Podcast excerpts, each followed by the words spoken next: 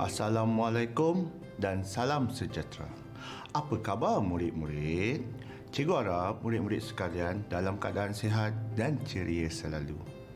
Walau di mana sekalipun kita berada, pembelajaran itu sangatlah penting. Baiklah, izinkan cikgu perkenalkan nama cikgu. Nama cikgu, Cikgu Ilyas dari SK Sri Jeluk. Tetapi murid-murid boleh mengenali cikgu sebagai Cikgu Yas. Boleh tak? Baiklah, terbaik.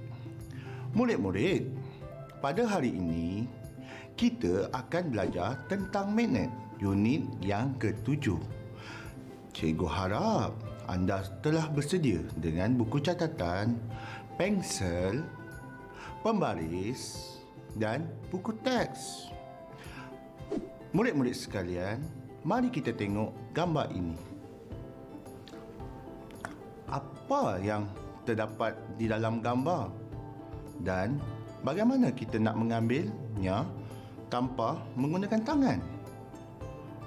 Hmm, ya, itu paku. Dan kita boleh mengambilnya tanpa menggunakan tangan dengan menggunakan magnet. Murid-murid, Objektif pembelajaran kita hari ini berkenaan magnet ialah pertama memberi satu contoh kegunaan magnet dalam kehidupan. Kedua, mengenal pasti bentuk-bentuk magnet seperti magnet bar, magnet silinder, magnet ladam, magnet bentuk U, magnet butang dan magnet cincin. Ketiga, membuat kesimpulan tentang daya tarikan dan tolakan antara kutub-kutub. Yang akhirnya, setiap magnet mempunyai kekuatan yang berbeza. Hmm, kesemua objektif itu haruslah kita kuasai dalam pembelajaran kita hari ini. Mari kita belajar tentang magnet murid-murid magnet berguna dalam kehidupan seharian. Kegunaan magnet dalam kehidupan seharian kita sangat banyak murid-murid. Mari kita lihat contoh-contoh kegunaan magnet dalam kehidupan seharian kita. Antara kegunaan magnet ialah kegunaan magnet di peti sejuk. Murid-murid, peti sejuk perlu ditutup rapat supaya makanan dan minuman yang disimpan di dalamnya tidak rosak. Murid-murid tahukah kamu bagaimana peti sejuk ditutup rapat? Baiklah, cikgu beritahu.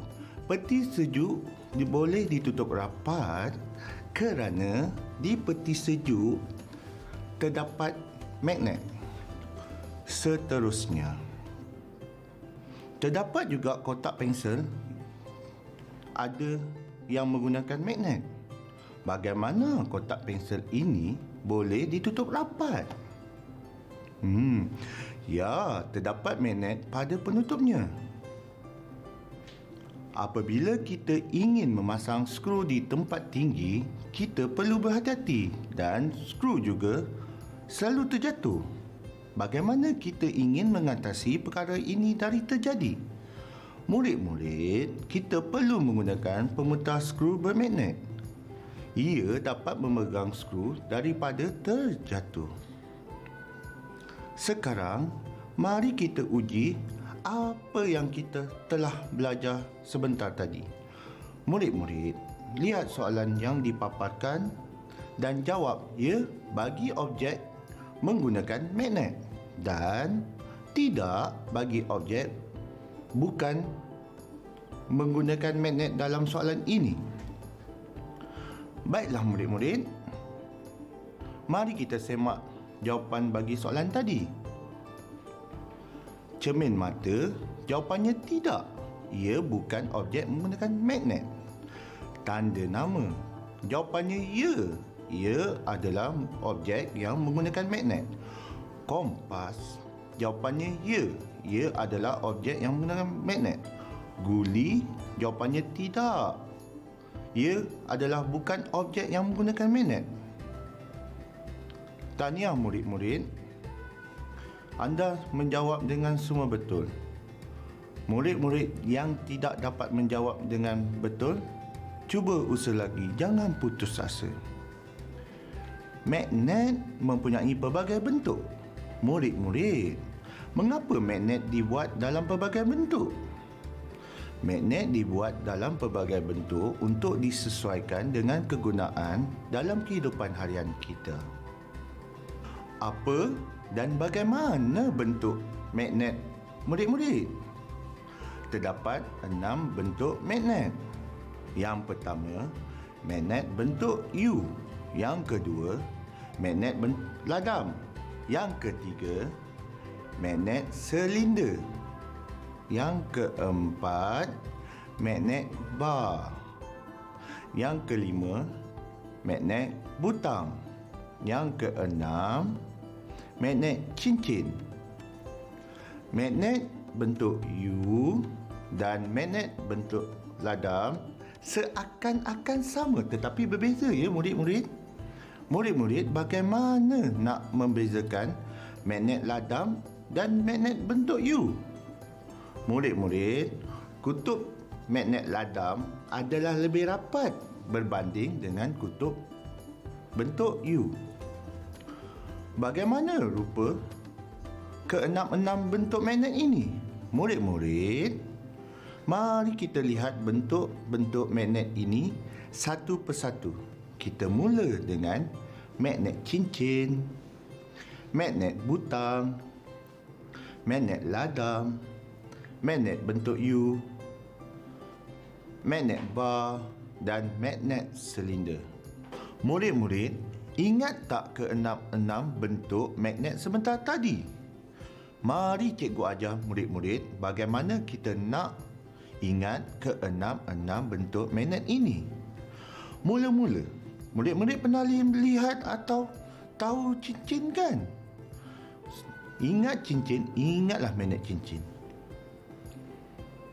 Seterusnya, murid-murid pernah melihat dan tahu serta makan coklat bar kan? Hmm, ingat coklat bar, ingatlah magnet bar.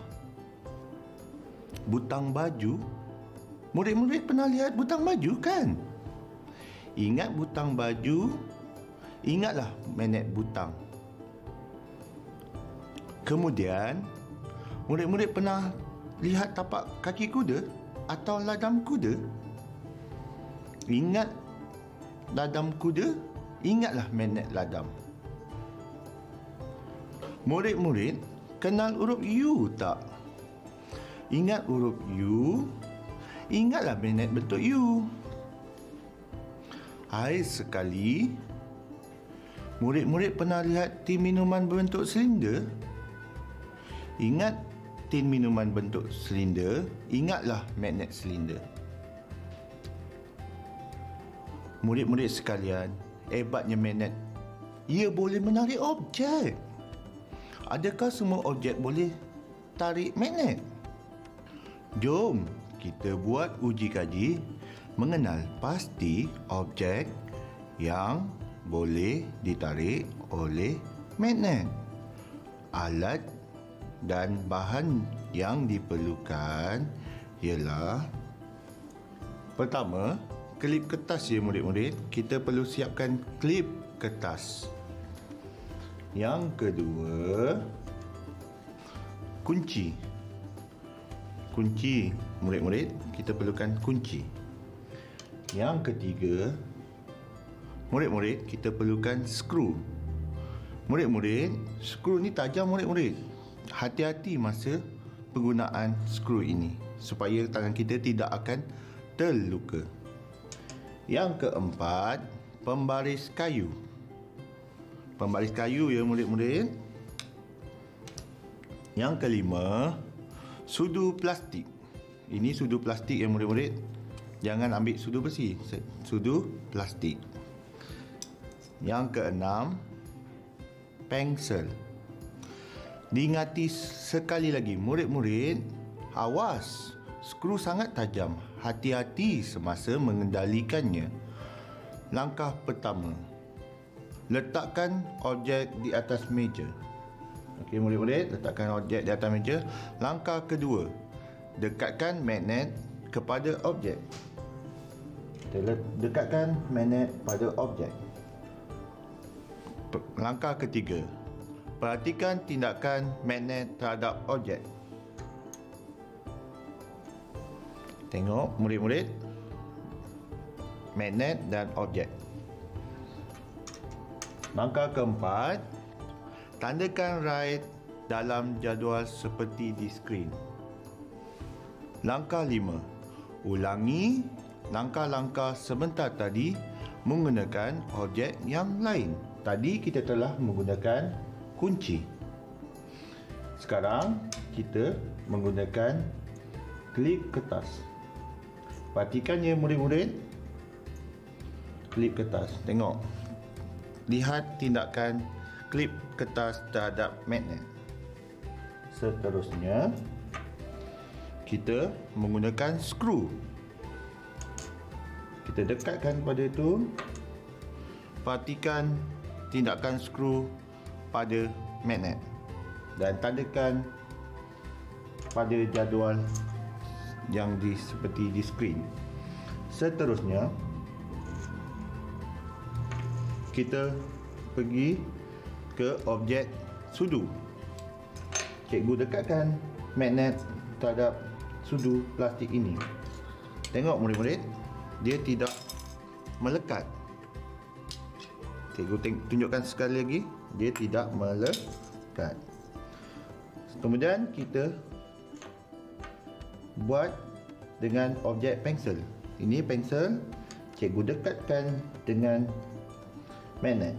Di tengok je murid-murid magnet ni tak melekat dengan pensel. Objek yang terakhir ialah pembaris kayu. Murid-murid ini pembaris kayu. Kita dekatkan magnet dengan pembaris kayu.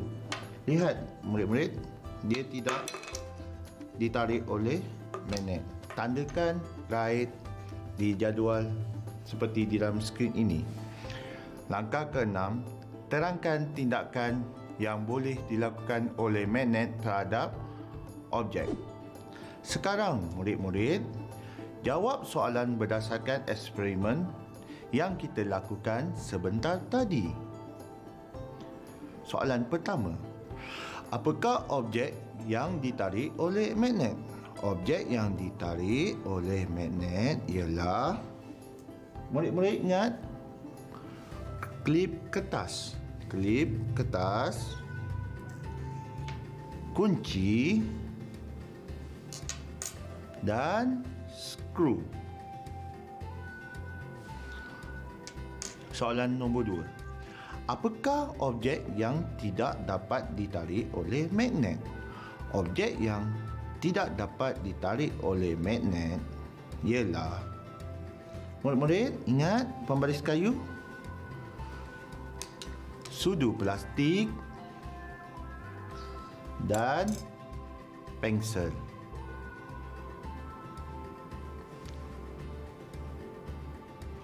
Murid-murid, jom kita buat satu aktiviti sains yang selalu kita bermain sewaktu kita di tadika atau prasekolah iaitu mencari benda dalam tepung. Alat dan bahan yang diperlukan ialah klip kertas klip kertas tepung mangkuk kosong langkah-langkah eksperimen ini ialah pertama sediakan bahan-bahan yang diperlukan. Kedua masukkan klip kertas di dalam mangkuk yang kosong.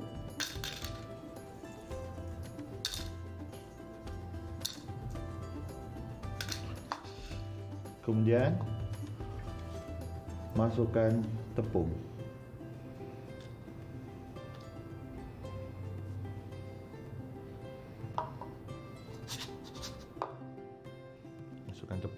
murid-murid sekarang murid-murid jawab soalan berdasarkan eksperimen yang kita lakukan sebentar tadi Soalan pertama, fikirkan satu cara yang mudah untuk mengasingkan klip kertas dalam tepung. Apa dia murid-murid? Kita dapat asingkan klip kertas daripada campuran tepung dengan menggunakan magnet. Tengok. Dengan menggunakan magnet. Magnet dapat menarik klip kertas tetapi ia tidak dapat menarik tepung. Magnet ini dapat menarik paku.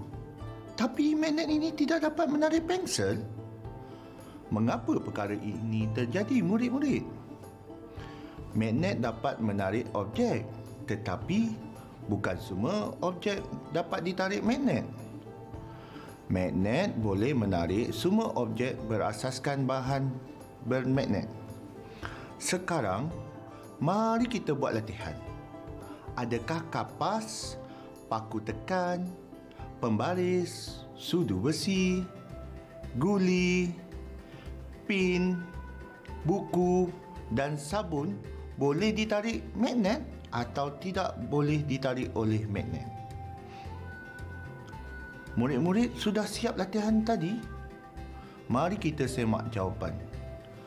Jawapan bagi boleh ditarikkan oleh magnet. Pertama, pin. Kedua, sudu besi. Ketiga, pembaris besi. Jawapan bagi tidak boleh ditarik magnet. Pertama, kapas. Kedua, buku. Ketiga, sabun. Keempat, guli. Tania murid-murid, anda menjawab dengan semua betul. Murid-murid yang tidak dapat menjawab dengan betul, cuba lagi. Jangan mudah putus asa. Anda boleh.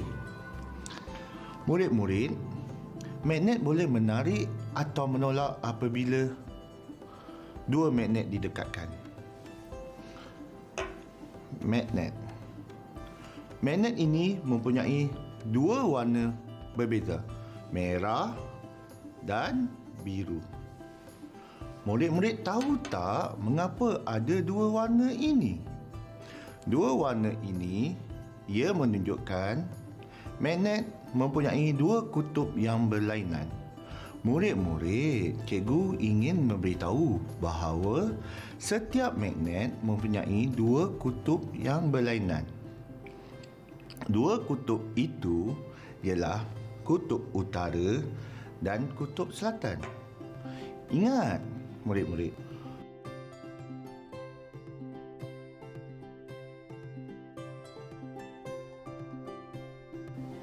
Murid-murid, jom kita buat uji kaji mengenal pasti tolakan dan tarikan magnet. Alat dan bahan yang diperlukan ialah dua magnet silinder. Langkah pertama, dekatkan dua batang magnet seperti ini.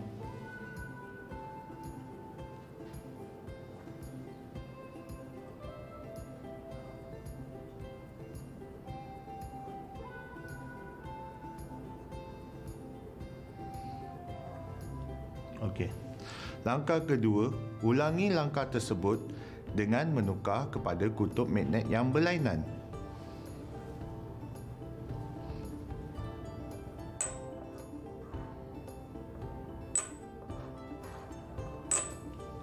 Langkah ketiga, perhatikan apa yang berlaku.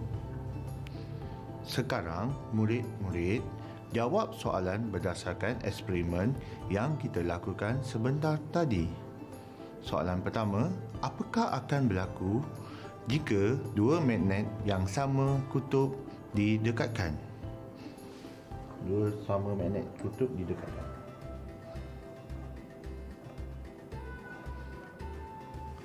Magnet yang sama kutub akan menolak apabila didekatkan. Soalan kedua, apakah yang akan berlaku jika dua magnet berlainan kutub didekatkan?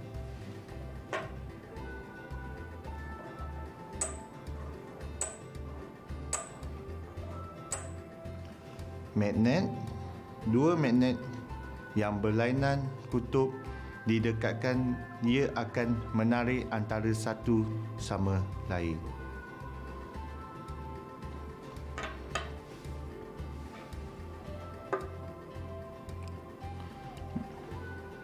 Murid-murid, lihat ni. Dua magnet ini menarik antara satu sama lain. Murid-murid, mengapa magnet ini menarik apabila didekatkan? Apa itu tarikan magnet? Tarikan magnet terjadi apabila magnet yang berlainan kutub akan menarik apabila didekatkan. Eh, murid-murid, tengok ni. Kenapa dia tidak boleh ditarik? Makan dia menolak antara satu sama lain. Apakah akan terjadi jika kutub magnet yang sama didekatkan dan apakah tolakan magnet murid-murid? Tolakan magnet terjadi apabila magnet yang sama kutub akan menolak apabila didekatkan. Secara mudahnya, kita nak fahami ialah kutub berlainan ia akan menarik apabila dua magnet didekatkan. Manakala kutub yang sama ia akan menolak antara satu sama lain. Sekarang mari kita buat latihan dari soalan yang cikgu beri. Cuba ingat semula apa yang kita belajar sebentar tadi. Murid-murid, sudah siap latihan tadi? Mari kita semak jawapan. Jawapan ialah soalan A. Jawapannya ialah tertarik. Kerana dua kutub itu berlainan apabila didekatkan. Bagi soalan B, jawapannya ialah menolak kerana kutub itu sama didekatkan. Kemudian, soalan C. Jawapan ialah menolak kerana kutub itu sama didekatkan. Tanya murid-murid, anda menjawab dengan semua betul. Murid-murid yang tidak dapat menjawab dengan betul, cuba usaha lagi. Jangan putus asa. Kekuatan magnet. Sedikit keliketan melekat Ah, magnet saya menarik lebih banyak klip kertas. Murid-murid, setiap magnet mempunyai kekuatan yang berbeza. Ada magnet menarik klip kertas yang banyak dan sebaliknya ada juga menarik sedikit klip kertas. Ia bergantung kepada kekuatan magnet tersebut. Tahukah murid-murid, magnet yang lebih kuat dapat menarik klip kertas dari kedudukan yang lebih jauh. Sekarang, mari kita sama-sama buat latihan ini. Jawab soalan dengan mematikan magnet X, Y dan Z. Baiklah murid-murid. Cikgu harap semuanya dah siap menjawab latihan yang cikgu beri. Sekarang, mari kita semak jawapan sama-sama. Untuk soalan satu, magnet X ialah tujuh. Magnet Y ialah empat. Magnet Z ialah satu. Untuk soalan dua, jawapan magnet X lebih kuat kerana dapat menarik lebih banyak klip kertas. Tahniah murid-murid, anda menjawab dengan semua betul.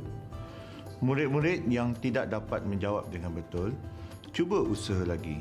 Sebelum cikgu mengundur diri, jom kita imbas apa yang kita belajar pada hari ini. Pertama, magnet berguna dalam kehidupan kita. Ia digunakan di tanda nama, kotak pensel dan pemutar skru. Kedua, terdapat enam bentuk magnet iaitu magnet bar, magnet silinder, magnet ladam, magnet bentuk U, magnet butang dan magnet cincin. Ketiga, membuat kesimpulan tentang daya tarikan dan tolakan antara kutub-kutub. Yang akhir sekali, setiap magnet mempunyai kekuatan yang berbeza.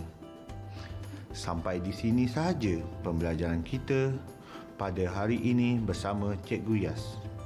Cikgu harap murid-murid lebih memahami dan jelas tentang tajuk magnet. Selamat belajar murid-murid. Semoga kita berjumpa di lain masa.